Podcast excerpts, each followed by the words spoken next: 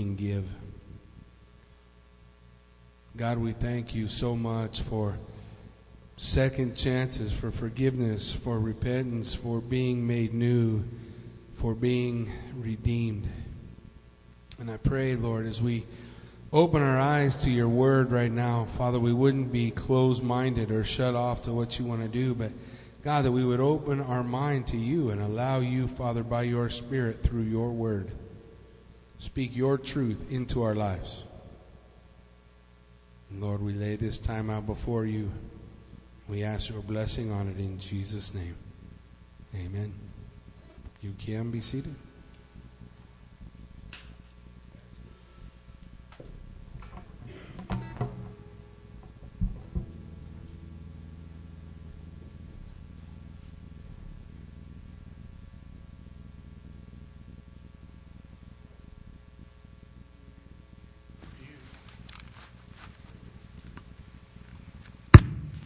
It's on. If you're trying to find First Kings chapter twenty-three, you will have a hard time. But if you go to First Kings twenty-two, that's where we'll be. So either way, we're thinking about the last chapter in Kings, I think. So if you turn there with me, we got a, an opportunity tonight to look to look at a, uh, the end of Ahab. We come to the end of Ahab tonight. But I think even more than coming to the end of Ahab, we come to a story that I think has uh, ramifications for all of us.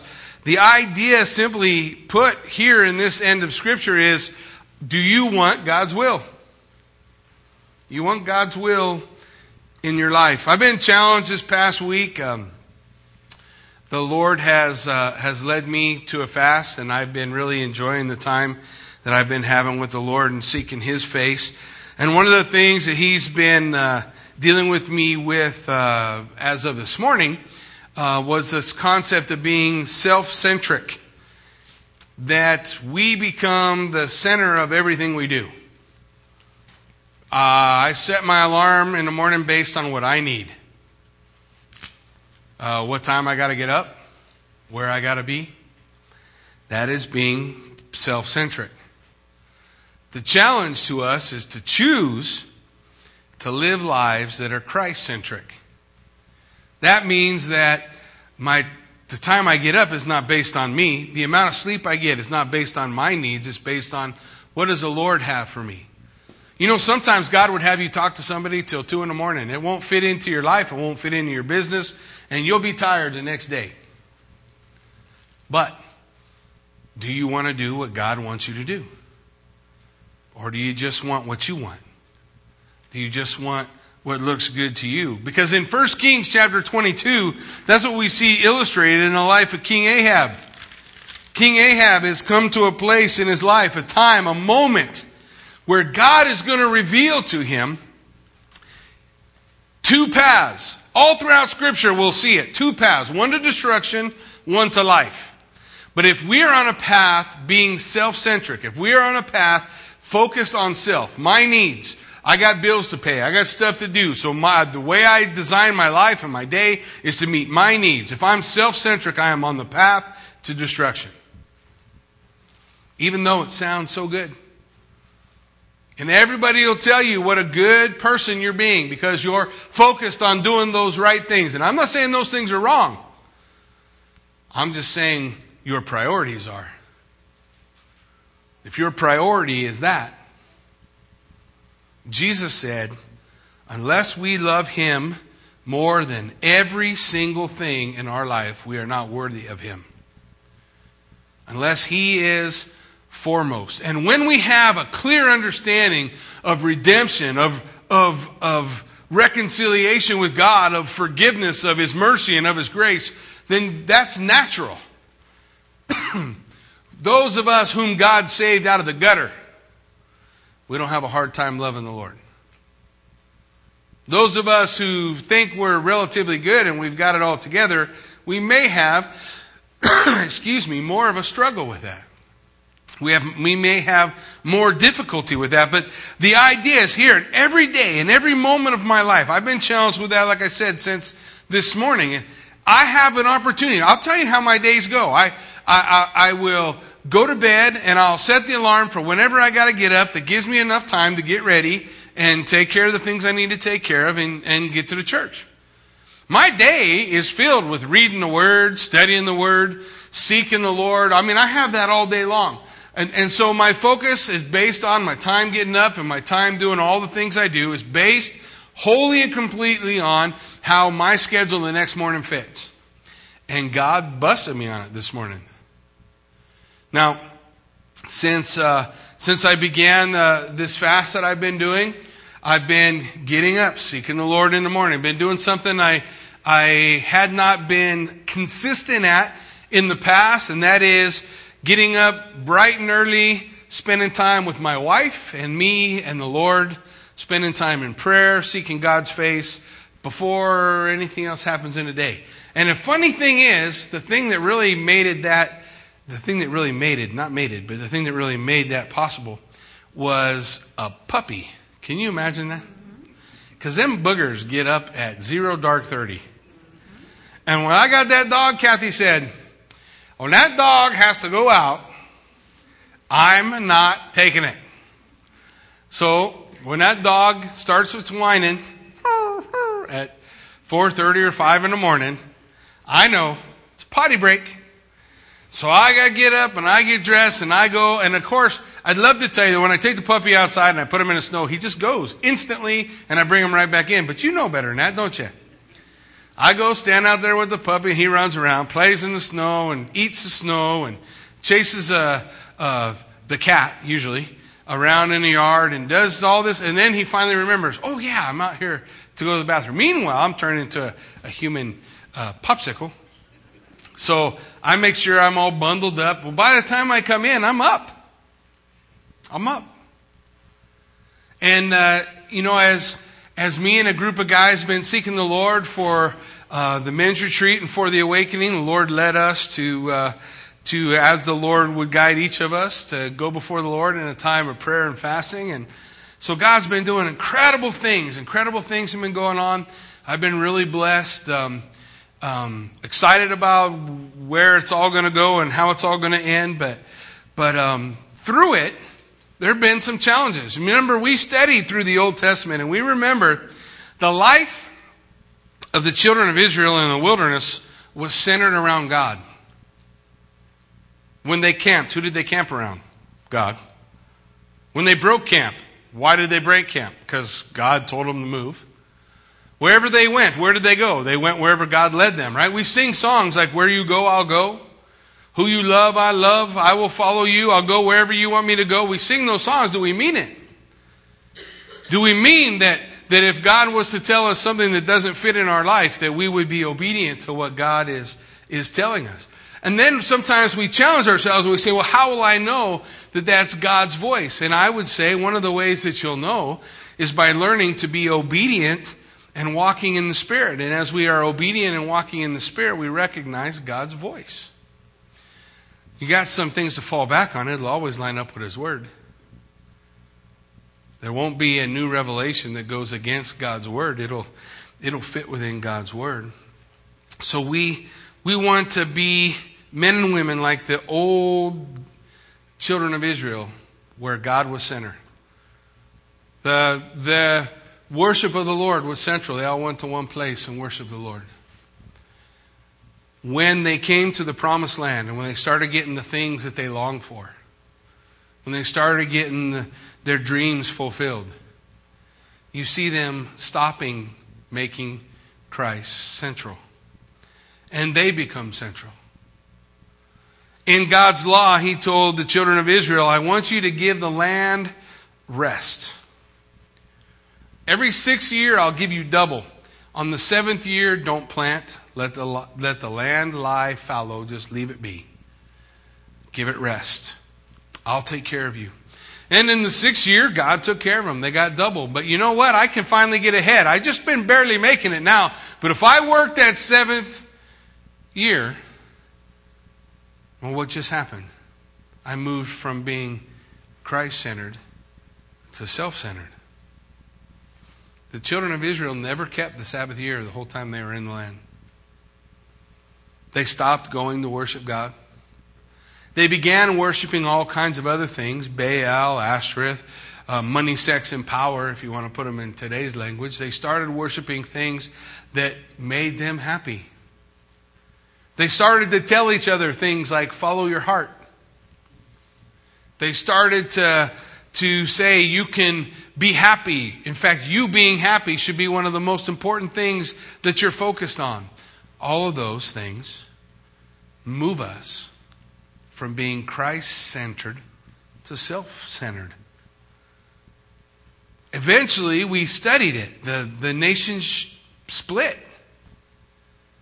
And the northern kingdom, whom we've been studying for the past several chapters, did not have one good king. Every king in rebellion against the Lord, every king self-centered. And we come to the king, the end of the worst king they had, Ahab, the one who did more wickedness than anybody else. And we see, here's what you see, even in the in the worst king in the northern kingdom is God reaching out to him over and over and over and over and over again.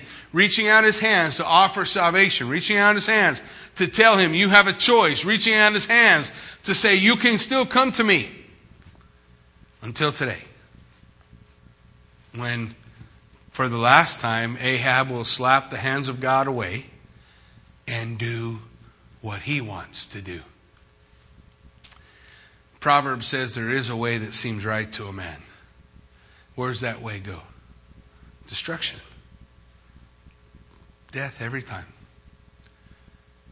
But if we choose to center our lives on Christ, what, why is my week scheduled the way it is? Where, what am I doing each and every night? If I say, you know what, I've just been running too much and I need more sleep, what am I? I'm self-centered.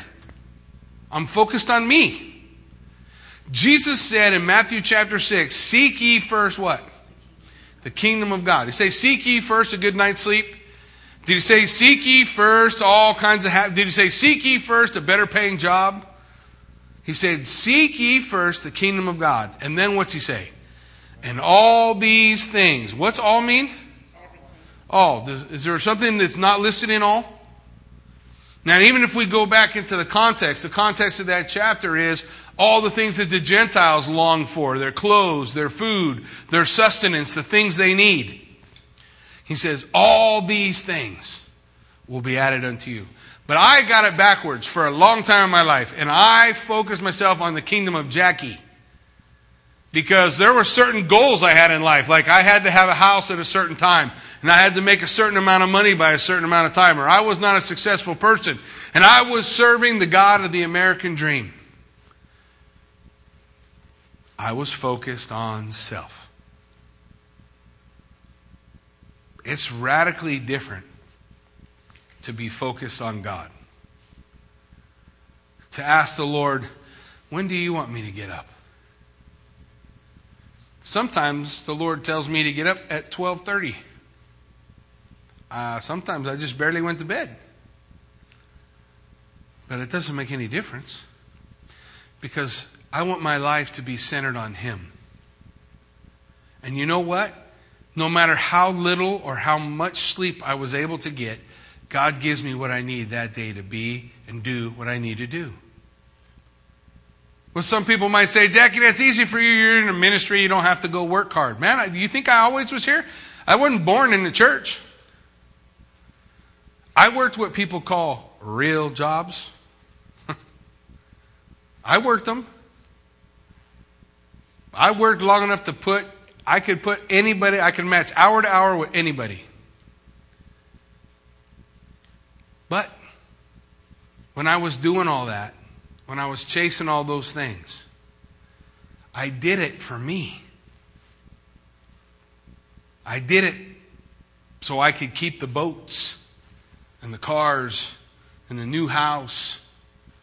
I did it so that the people around me would say, hey, Jackie works hard. Look what all he's got. Because that's how you keep score, right? The bottom line in the checkbook, that's the score. Or the amount of trucks you have, or the amount of land you have, or what you brought in last harvest, is that how we keep score? That's a lousy way to keep score.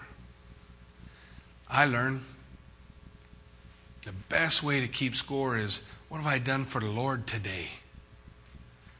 All that other stuff not going to last. You know, I painted the airport at San Diego, the San Diego airport, every month for probably five or six years. Every single month we'd go out to San Diego airport at like midnight, and we'd run out when the planes weren't coming in, and we'd paint, painting the, the runway. And then they'd call us, airplane coming in, and you have to get off the runway when that happens. Bad things happen if you don't do that. So we'd run off the runway, get off on the side, and the plane would land, and then we'd... Did you know what? That it never lasted. I haven't I haven't been striping for, gosh, I don't even know, forever. Long time since I've been doing that. But you know what? I bet somebody's been painting that airport every month since I left. And they'll continue to paint it every month. Where does it get you? You don't get anywhere. But what about if you sit with an eight-year-old girl and you and you lead her to Christ? Does that last? What about if you if you see somebody that looks like they're having a bad day at Walmart and you stop and you say, "Can I pray with you?" And you pray with them. Does that last? Jesus said the things for him and for his kingdom, they have last. They last. They're not they're not just something that that has no value. In the end, just chasing zeros and seeing who will pay you more to do what thing. That's where Ahab is, guys. In in chapter twenty-two. In chapter twenty, he God gave him a victory over Syria. And Ahab chose to let the king of Syria, Ben-Hadad, go. And Ben-Hadad promised to give him Ramoth-Gilead. He promised to give him the city that we're going to talk about. So look at twenty-two verse one. So, three years have passed without war between Syria and Israel. There have been no war. They promised peace. Israel stuck by it. The promise from Syria was to give them back the land that they had taken. But it says in verse two, "And it came to pass in the third year that Jehoshaphat, the king of Judah, went down to visit the king of Israel." Now Jehoshaphat is from the southern kingdom. He's from Judah. Jehoshaphat's a good king, a godly man. He's torn down the idols. He's turned the hearts of the people back toward the Lord. He's done all these things. He's brought revival to the southern kingdom. But he's meeting with Ahab. Seems a little weird, doesn't it? That's because his oldest boy, I think his name's Jehoram, married Ahab's daughter. And now Ahab and Jehoshaphat are in-laws. So maybe he's visiting his son, or maybe, maybe for whatever reason he's there in Ahab's kingdom. And so Ahab, when Jehoshaphat, when Jehoshaphat is with him, this is what he says in verse three. "And the king of Israel said to his servants, 'Do you know that Ramoth-Gilead is ours, but we hesitate to take it out of the hand of the king of Syria?'" He's saying, remember, back in chapter twenty, the king of Syria said, "I'm going to give it to you because you're not killing me." Remember, they slaughtered the army. He was alone left. The whole army is destroyed. And, and Ahab let him go, but he hasn't given him the land. And God, through a prophet, said, "Listen, because you didn't wipe out Syria when you had the chance, Syria is going to wipe you out." Now stop. Before you start worrying about the, the blood and guts of the Old Testament, I want you to think of this. What if we said Syria is a picture of self? And what if I said Ahab is a picture of any one of us, is the king, is the, choo- the one who chooses the rule of our life? And we have an opportunity to mortify self. That's what Paul said. Paul tells us, to mortify the flesh means give it no voice, no life, no choice, no nothing. Obliterate, gone, flesh over. But when Ahab had the, the opportunity to, to wipe out that whole problem, he let a little flesh live. He let a little bit of, of self exist. And now, three years later, it's sticking its head up again. But this time's going to be different. This time's not going to be the same. So Ahab is, has got this battle. Now I'm just saying, it, really, the kingdom of Syria, God's going to utilize them, and, and this, these battles really happen, and I'm not even saying this is the type, what Syria is in the Bible. I'm just saying I want you to imagine it this way. Because when we study the Word of God, we need to understand in the Old Testament, it's all about application spiritually to your life and mine. None of us are living in Israel anymore. None of us need to understand that history. What we need to understand is what the story behind that history is telling us. Ahab had a chance. Saul did the same thing against the Amalekites, you remember? The Lord said, utterly wipe out the Amalekites. What did Saul do? He saved all the sheep and the oxen and all that stuff. And he saved somebody else. You remember who he was? His name was Agag, the king of the Amalekites. And later on, Saul is going to be killed by an Agagite or an Amalekite. What that tells us is the man who killed Saul in the end was somehow related to Agag. We don't know how long Saul had Agag. We assume that he had him for a day or two before Samuel came, but that's probably unlikely. Who knows how long he had him in captivity? He possibly could have fathered a child. That child could have grown and been on the field of battle the day that Saul died. And when Saul fell on his sword and was laying there just getting ready to breathe his last, he walks up on Saul, maybe just enough to whisper into his ear, "You didn't kill my dad, but you destroyed my people, and I'm taking your crown." And he took that crown to David. Didn't turn out like he thought. Saul had an opportunity to do the same thing that Ahab did, but he, he didn't do it. And in his life, what happened? Agag, the Amalekites, who are a picture of the flesh, did what? Destroyed him. If we don't mortify the flesh, if we don't stop the attitude of self-centeredness in our life, then self will rule. And that will be who you live your life for.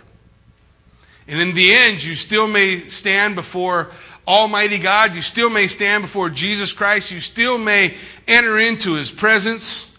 You still may arrive through the heavenly gates.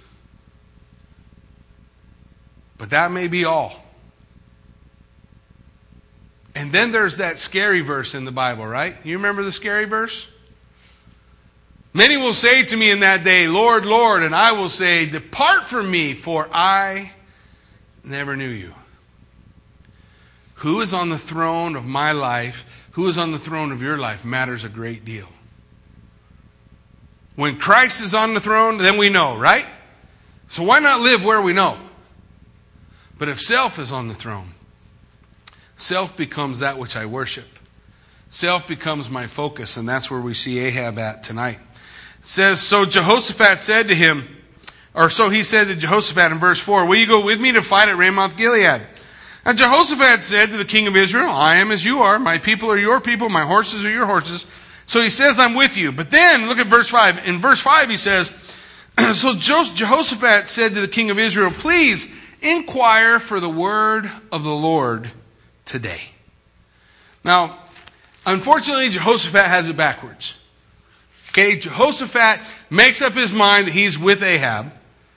And then he asks Ahab to seek counsel from the Lord. We ought to flip that. Before I decide I'm with Ahab, the most wicked king to ever walk on the face of the earth, before I decide whose side I'm on, perhaps I should seek the counsel of the Lord then. "Lord, where do you want me to go? Lord, how, what would you have me do in this situation?" Well, Jehoshaphat asked him. Now, you remember about Ahab? What did they do to all the real prophets? They killed them. They slaughtered all the real prophets. When they, when, when Jeroboam created the new religion in the northern kingdom, you remember they mixed up worship of Jehovah or Yahweh with calf worship. You remember? They put the golden calves up, and he started going around and just saying anybody could be a priest. And going around saying just anybody could be a prophet. Didn't have nothing to do with whether or not they actually talked to God. So when we come to this section, we see Jehoshaphat saying, "Inquire of the Lord." Now typically you would inquire of the Lord either through the high priest, which they don't have in the northern kingdom, or a prophet. So look what he does. The king of Israel gathered the prophets together, about four hundred men. Wow, that's a lot of prophets for a place that doesn't have any prophets anymore, isn't it? He gathered four hundred prophets together, and he said to them, "Shall I go against Ramoth-Gilead to fight, or shall I refrain?" So they said, "Go up, for the Lord will deliver it into the hand of the king." Now I want you to notice something in your Bibles. If you'll look in your Bibles at the word that they use for Lord. It should be capitalized, but lowercase, L O R D. Not all caps, just one capital letter. That means they use a generic term for Lord. It's like saying boss or, or master. It can refer to any God. They didn't use the term Yahweh. They didn't use the term Yehovah. Later on they will, but they didn't as they prophesied. So it's a very generic term. It tends to help us understand who these guys are. When we look at verse twenty-two, uh, in verse twenty-two the prophets are called his prophets or Ahab's prophets. In verse twenty-three, the prophets are called these prophets of yours. That tells us that these weren't God's prophets. These aren't God's guys. These are Ahab's. These are Ahab's guys because Ahab likes to, to pile up for himself people who will scratch, what? His itching ears, right? What's the Bible tell us will happen in the last days on earth? In the last days on earth, people will no longer endure sound doctrine or the solid teaching of the Word. In fact, they'll go so far as to make teaching the Bible illegal. You think, oh, come on. Well, it already is in Canada. You cannot teach the Bible in Canada. You cannot do it. You cannot teach Romans one, two, or three. You cannot teach Leviticus. You cannot teach sections of the Scripture because if you did, you are guilty of a hate crime. Now, you really think we're that far off of that? I watch the news and I don't think we're that far off. I don't think we're that far away from those things being a problem in the United States either. So what will people do when they no longer want to endure sound doctrine? The Bible says they will give themselves people who tell them what they want to hear. That's called the liberal church today. The liberal church won't tell you that you're a sinner. The liberal church won't talk to you about the fact that Jesus is God. They don't want to uh, alienate anybody. They want to welcome everybody. They don't want to tell anybody the truth of what God's Word teaches. Ahab does the same thing. Now, I don't want to hear, who was the prophet around Ahab? You remember his name? Elijah. He's kind of a popular guy. So if you wanted to hear the word of the Lord, who would Ahab call? Elijah. Hey, Elijah. But you're not going to call Elijah because Elijah would call him a dirtbag, lousy, good-for-nothing sinner who has not completely repented and turned his heart toward the Lord. But he doesn't want to hear that, so he piles up for himself people who will tell him how great he is. Reminds me of not just our president, but every president who has ever sat in the Oval Office in the history of the world has put around himself a cabinet who will tell him what he wants to hear. You want to know why we can't get nothing done in our country? That's why we can't get nothing done in our country. Because nobody puts the right man in the right place for the job. They're more interested in who's going to support my political schemes. So nothing ever happens. Except we continue down a downward spiral. Well, he's got these guys, and they say, in a generic term, like using the word God. We use, the same way we use the term God today, it's like the word Lord that they're using here. God can mean anybody, can't it? We, I used to say when I was a kid, I used to ask my friends, do you believe in God? I, you know, I'm just a kid. I don't know no different. And those kids would almost always say, yeah, I believe in God. But it kind of matters what God you believe in, though, doesn't it? I mean, who is God to you? That, that matters. But when I was a kid, you know, when we were a child, childish things are okay, right? But there comes a day when we're supposed to set aside childish things.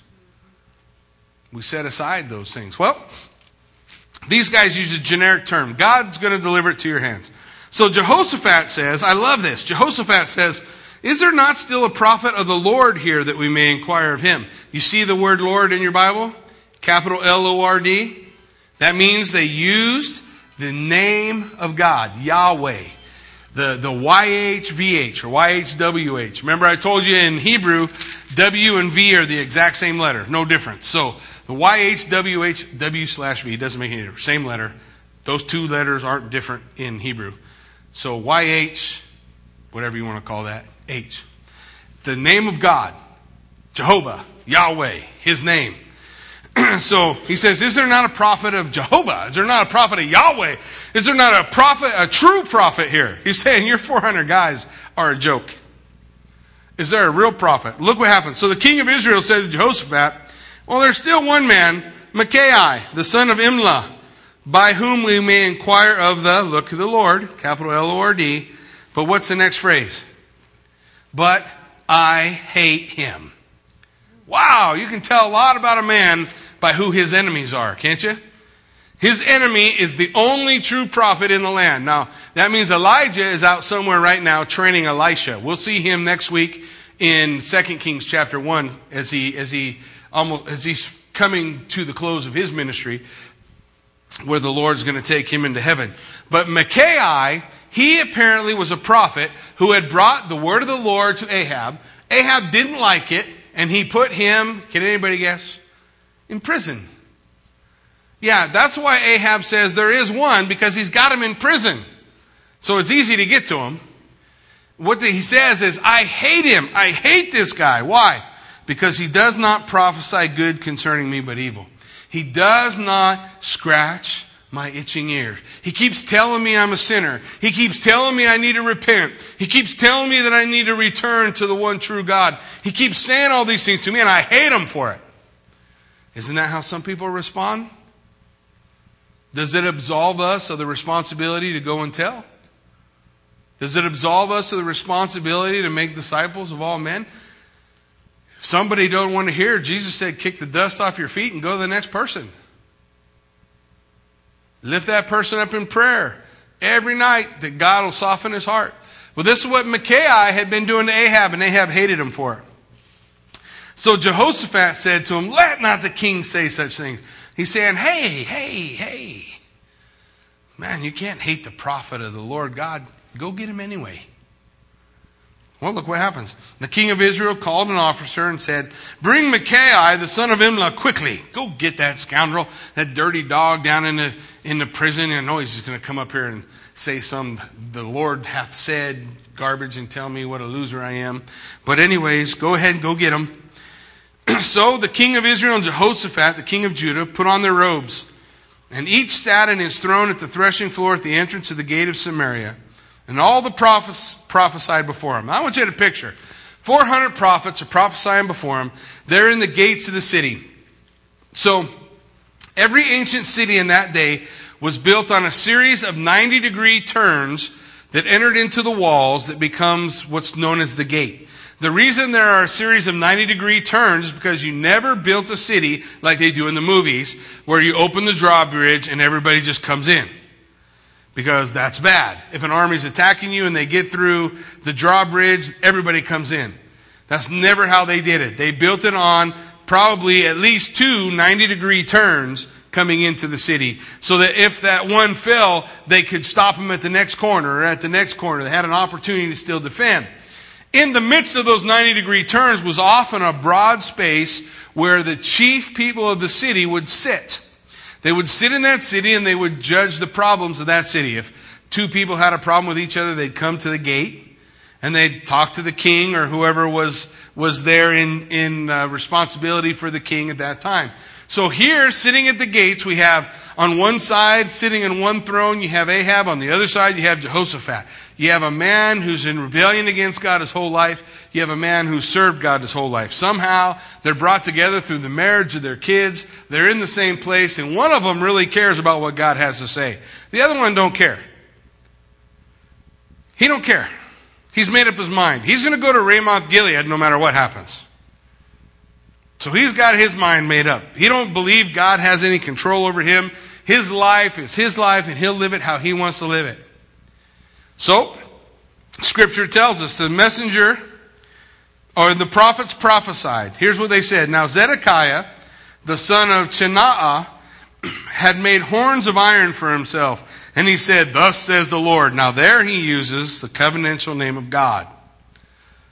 So he didn't appreciate probably being called out by Jehoshaphat that these guys aren't for real and give me a real prophet. Because when he says, he says, aren't there any real prophets of Yahweh? He doesn't say the Lord. It's not generic in the Hebrew. It's exact what he says. So now all of a sudden, Zedekiah is going to prophesy according to the Lord. Thus says the Lord, with these you will gore the Syrians until they are destroyed. And all the prophets prophesied so, saying, go up, to Ramoth-Gilead and prosper, for the Lord will deliver it into the king's hand. So nothing's changed. They still prophesy the same thing. It's getting a little more showy. Zedekiah is kind of building things up. And now Zedekiah is assuming to speak for Almighty God, which, by the way, is a very dangerous place to be if God hasn't really said. I always get nervous. I even get nervous when I say things like, the Lord told me, or the Lord spoke to my heart, unless I really know that the Lord spoke to me and the Lord talks to me, because I don't want to put words in God's mouth. Well, this guy is putting words in God's mouth that God says he's going to deliver the people. So, verse thirteen, the messenger who had gone to call Micaiah spoke with him and said, now listen, Micaiah, the words of the prophets with one accord encourage the king. Please let your word be the word of one of them and speak encouragement. Micaiah, don't make waves. Everybody is for this. Everybody is on board. Put yourself in that situation as Micaiah. Whatever the situation might be, maybe it's not going to war, maybe it's just something as simple as a, a building project at your local church. And everybody's behind it. Everybody's for it. Everybody's on board. And the people say, don't make waves, don't argue, just, just let it go. Are you willing to be Christ-centric or self-centric? Will you do what makes life easy, or you, will you do what God wants you to do? Will you speak even if God has t- not told you it's okay? Are you willing to stand? I'm thankful. I never want... I'm thankful for the board of elders that I have today, because I have a board of elders who are not afraid to say no. I don't need six guys who will do whatever I want to do. I need six guys who will say, uh, yeah, let's pray. I'm not okay with that. Been a number of times. We don't do nothing unless everybody is on. If not everybody's on, it don't happen. We don't move. We won't go. The same Holy Spirit that will speak to me will speak to them.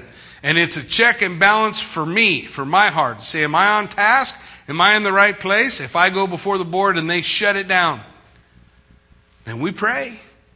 And we pray. And there have been sometimes I was pretty sure that a, a direction was the Lord's direction. And, and at least in, in one or two meetings, they weren't so sure. But we don't do nothing until we all, after our times of prayer, after seeking the Lord, we come together and say, yep, yeah, this is what God wants us to do. That's the kind of people you want around you. Not yes men. When I coached football, I was always looking for people who knew more than I did. I'm not worried about whose name's in the paper and who gets all the credit. That's not important. The important thing is, how do you best put out or put forth your effort? You put forth your best effort by having people better than you around you. You want to walk godly in a Christ-centered life? Who's around your life? People who are all self-centered, or people who are focused on God? Comes a time where you got to choose sides. I was in the Marine Corps one time having a little battle with a, a W M, a, a woman Marine. I, I, I probably should have got thrown out the Marine Corps a couple hundred times for some of the things I did and said to women Marines while I was in. But me and this one woman Marine, we, we didn't see eye to eye very often. And uh, it seemed like we had made peace, and somewhere down the line we got into another scuffle. And she said to me, you got to choose what side you're on. Wow, that was wise counsel. Uh, I don't think she liked the choice I made. But beside the point, it still is wise counsel. What side are you on? Whose are you? You belong to God or not? If that answer is yes, man, he ought to be so evident in your life that everybody's bugged by you. You are just too gaudy. This God, you're God this, God that. You got too much of that God stuff. Man, I, I, I hope people would say such a thing. Too, you're too interested in what God thinks or what God cares. That's where we, that's where we want to be. That's where we desire to be. Well, Micaiah, he says, you just tell him what he wants to hear. So Micaiah said, as the Lord lives, whatever the Lord says to me, that's what I'll speak. Whatever God says, that's what I'm going to do. But I hope that's our heart. Whatever God says, that's what I'm going to do. Because one day, that's going to cost you something. Could even cost you your freedom one day. Will you say what God says? Well, that's what Micaiah says. So he came to the king, and the king said to him, Micaiah, shall we go to war against Ramoth-Gilead, or shall we refrain? And he answered him, go and prosper, for the Lord will deliver it into the, into the hand of you, O king. Now, I don't know how Micaiah said it, but you'll know by the next verse that it was sarcastic. Right? Micaiah wasn't speaking for the Lord. He wasn't telling him what the Lord said. He just said, you're not going to listen to me anyway. Why are you asking me? You have already made up your mind. You're going to do what you're going to do. You don't really care about what God thinks or what God wants. You are going to follow the advice of these other knuckleheads. How do I know that? Look at verse, the, verse sixteen. So the king said to him, how many times will I make you swear that you tell me nothing but the truth in the name of the Lord? So Ahab puts on this big show for Jehoshaphat.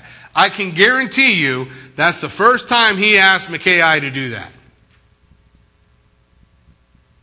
Most of the other time he wanted to hear something good.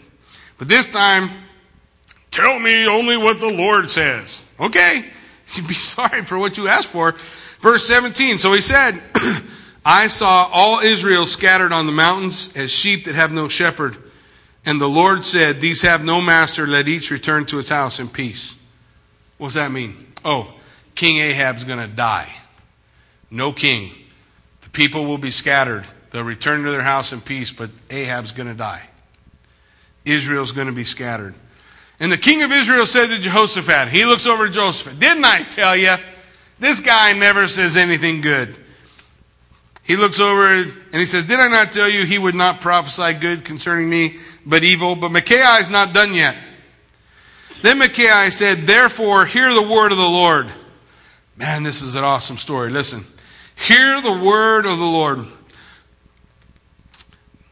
I saw the Lord sitting on his throne, and all the host of heaven standing by. How many is all the host?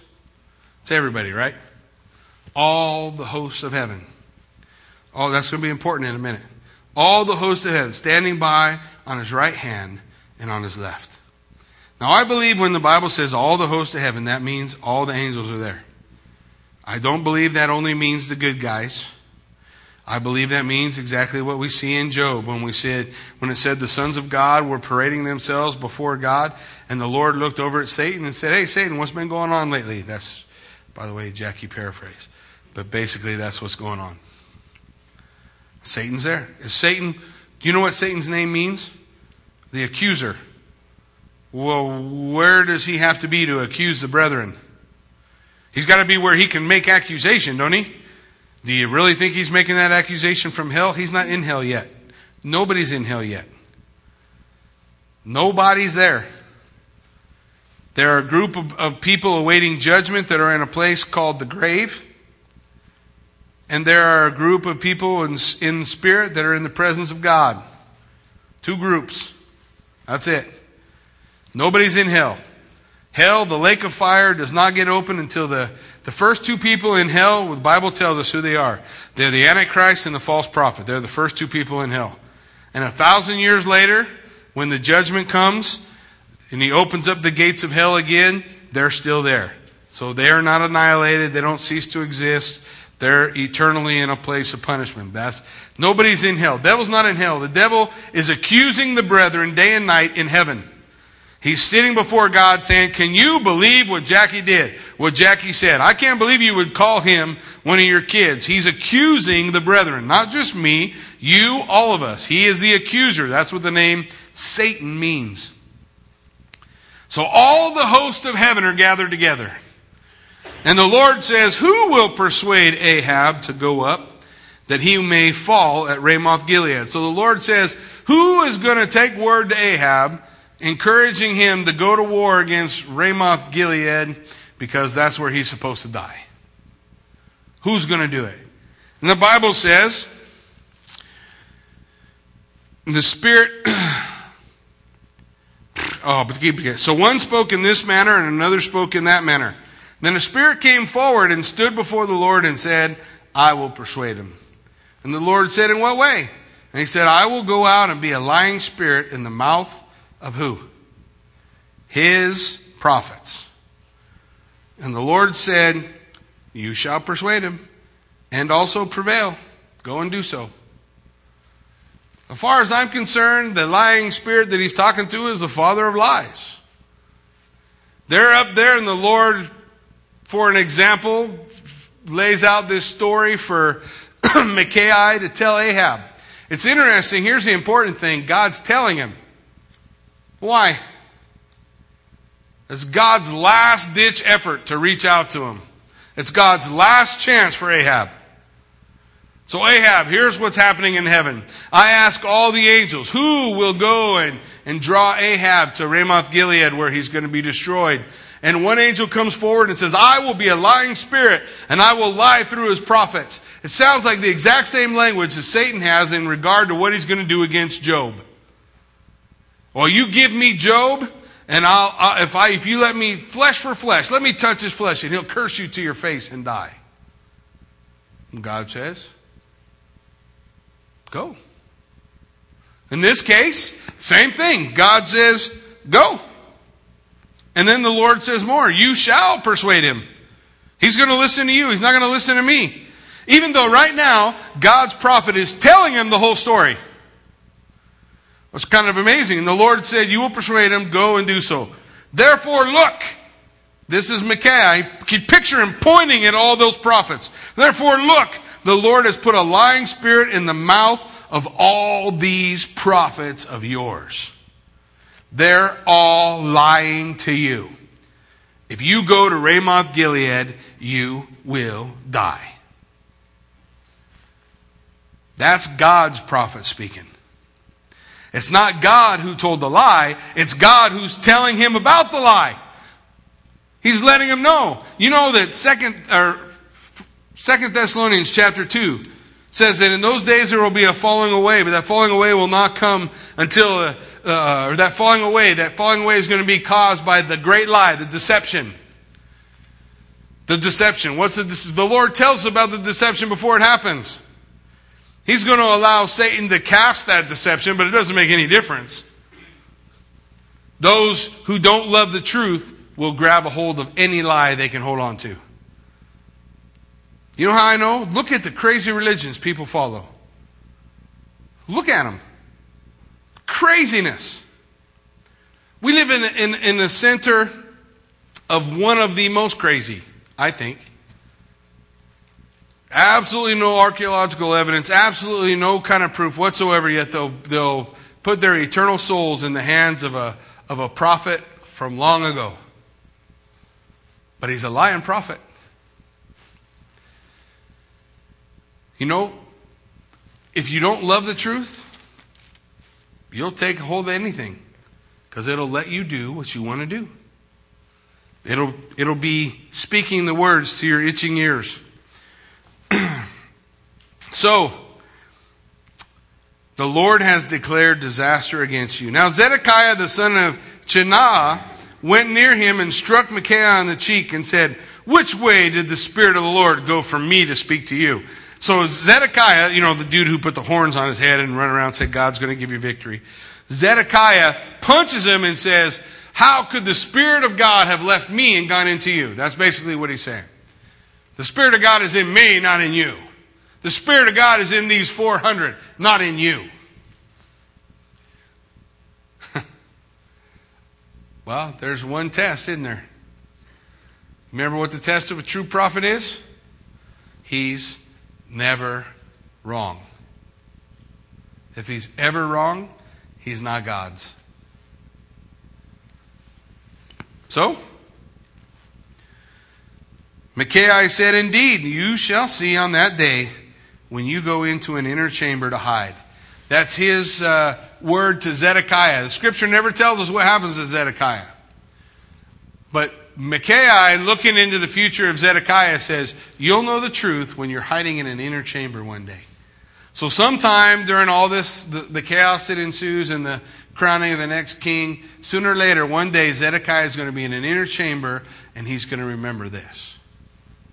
And then he'll know.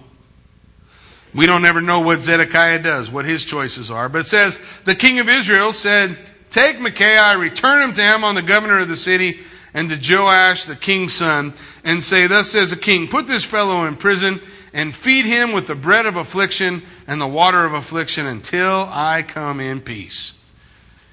Bread and water. Go. The bread of affliction and water of affliction means he doesn't get very much.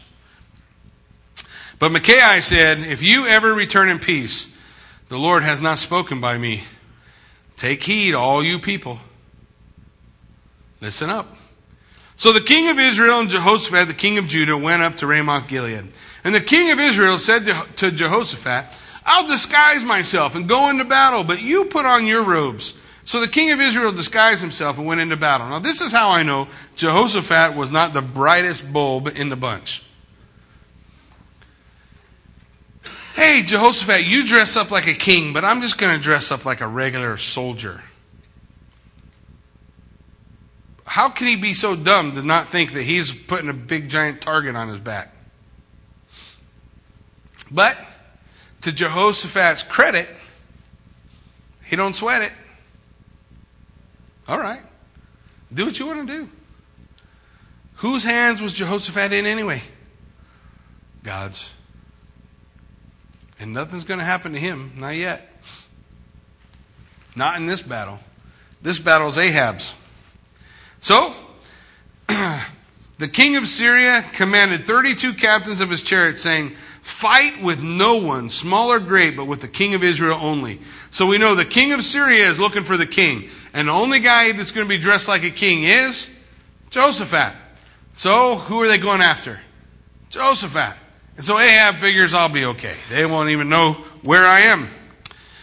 So it was when the captains of the chariots saw Jehoshaphat that they said, surely it is the king of Israel. Therefore they turned aside to fight against him. And Jehoshaphat cried out. And it happened when the captains of the chariots saw that it was not the king of Israel, that they turned back from pursuing him. Now a certain man that we don't know drew a bow at random and struck the king of Israel between the joints of his armor. So he said to his driver of his chariot, turn around and take me out of the battle, for I am wounded. So here he is dressed up. Nobody knows who he is. A guy with a bow just randomly shoots an arrow into the sky. The arrow hits Ahab between the joints of his armor, and he is going to bleed out in the back of a chariot. So he tells the guy, hey, get me out of here. And so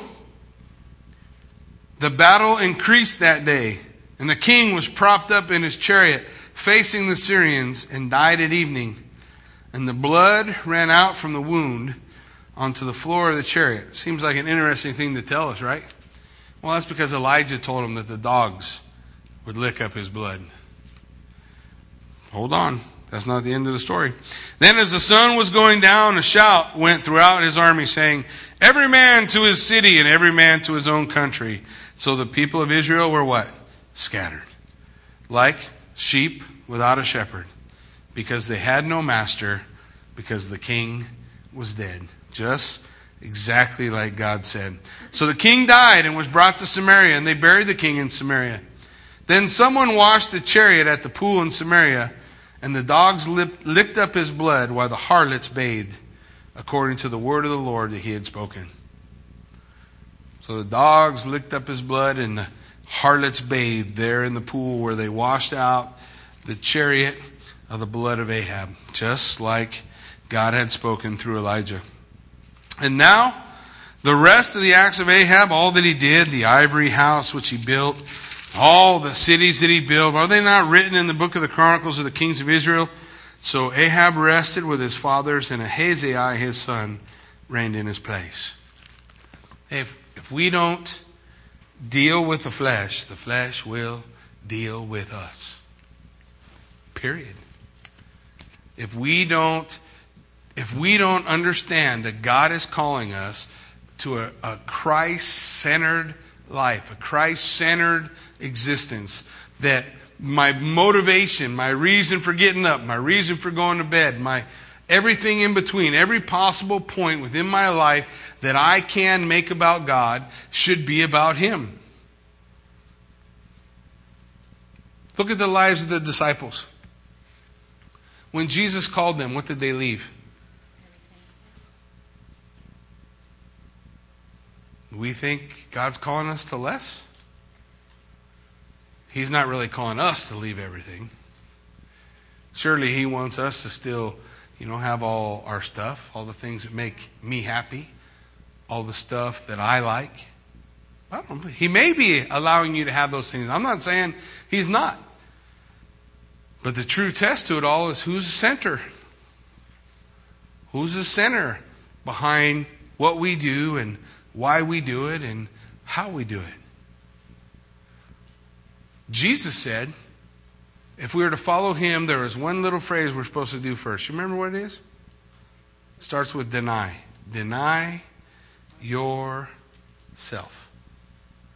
What's the next part? Take up our cross. And then, follow me. Deny yourself. What is our purpose? Hey, we all get caught being self-centered at times, don't we? Let's be honest. But when God was reaching out to Ahab, what would have saved Ahab's life? How about repentance? How about saying, Lord, forgive me. God, I'm wrong. Help me get on the right path. I have been remiss in the way I've lived my life. Don't we all have that opportunity every single day? What made David a man of singleness of heart to be called the man after God's own heart? What made him? That he never sinned, that he never failed, that he never struggled? Or that God was center? That the Lord was his life. It was the songs he sang. It was the stories he told. It was the battles he fought. It was everything. It doesn't mean he never messed up. It doesn't mean he never sinned. It doesn't mean he never fell. But when he did, what did he do? He came right back to the center. Lord, forgive me. Against you and you only have I sinned. Create in me a clean heart, O God. Do your work in me. This is the call of God, I believe, th- throughout the Old Testament in so many places. And it's a challenging call. I think it's a challenging call. And we look at it and we think, man, if you really lived your life like that, you would be so radical. Well, is it supposed to be radical or is it supposed to be normal? We think is radical. I don't know. This is what I do know. The world has yet to see what can be accomplished by a man or woman who is wholly sold out to him. And if there's ever a time when God is looking for a champion to stand in the gap in a nation that is crumbling from the inside out, it is now. No guarantee for tomorrow. It is now. Some of the people we'll meet tomorrow won't see the next day. Will you tell them? Will you be that light? Will you make Christ the center? And I think part of the ability to do that is being able to be overwhelmed with him. Overwhelmed with who God is. Overwhelmed with what God's done. Overwhelmed with the power of his Spirit. Overwhelmed by the power of his Word. Overwhelmed by all that there is about God and recognizing that all this other stuff I'm trying to fill my life with or plug into the emptiness within me is not meeting or doing the job. And I need him. All of them. And that's what he wants. Not just a part of your heart, not just a part of your life. He wants it all. Remember what all means? That's all of it, right? Amen. No other place, no other corners, no other things. Utter, complete surrender.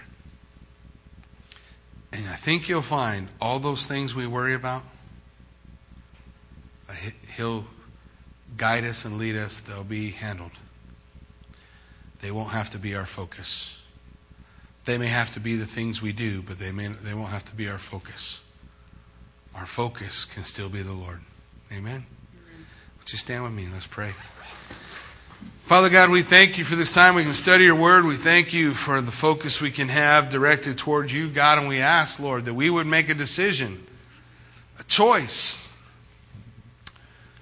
I, for one, God, do not want to be centered on self anymore. I don't want to wake up in the morning with a concept about what I have to do.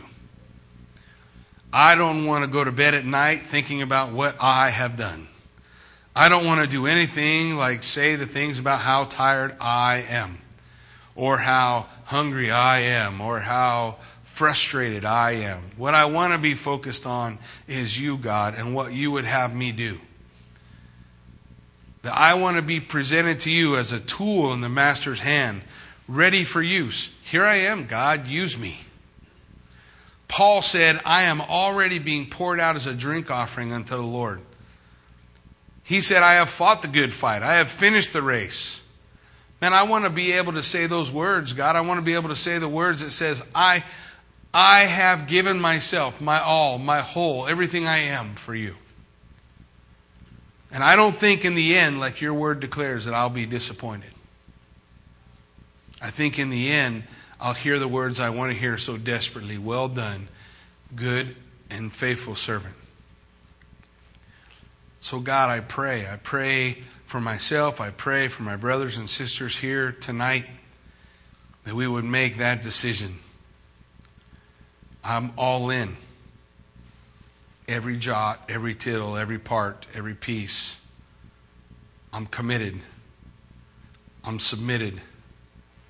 And I want to see you rule and reign in my life in every possible place. And if there's a place in my life that, that you're not welcome, then God, I give you permission. Clean it out. Make it, show me. Yes, Lord. Show me so that I can get rid of that junk or that garbage or whatever it is that separates me from you. Yes, thank you, Father. Because I want all of you. And I pray, Lord, that that's what we want. Yes. All of you. So God, move. So God, do. In Jesus' name, amen. We're going to close out in a word of worship. I invite you guys to hang out and worship with us. Uh, we're also going to hang out in the foyer. So I look forward to seeing you guys out there. If anybody has any questions or would like prayer after, I'll be available. God bless you guys. And go in peace.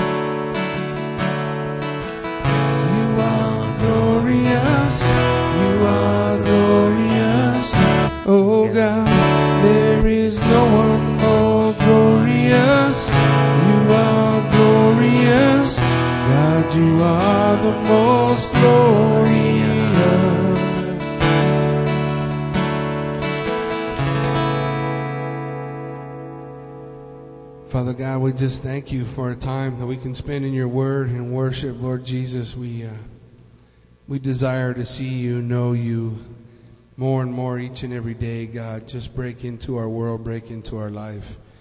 Show yourself to be real and powerful and almighty, Lord Jesus, as we desire to just experience you, you in, in a greater and greater degree, Lord. We just ask that you would move in our lives on our behalf, Lord. We look to you. In Jesus' name we pray. Amen.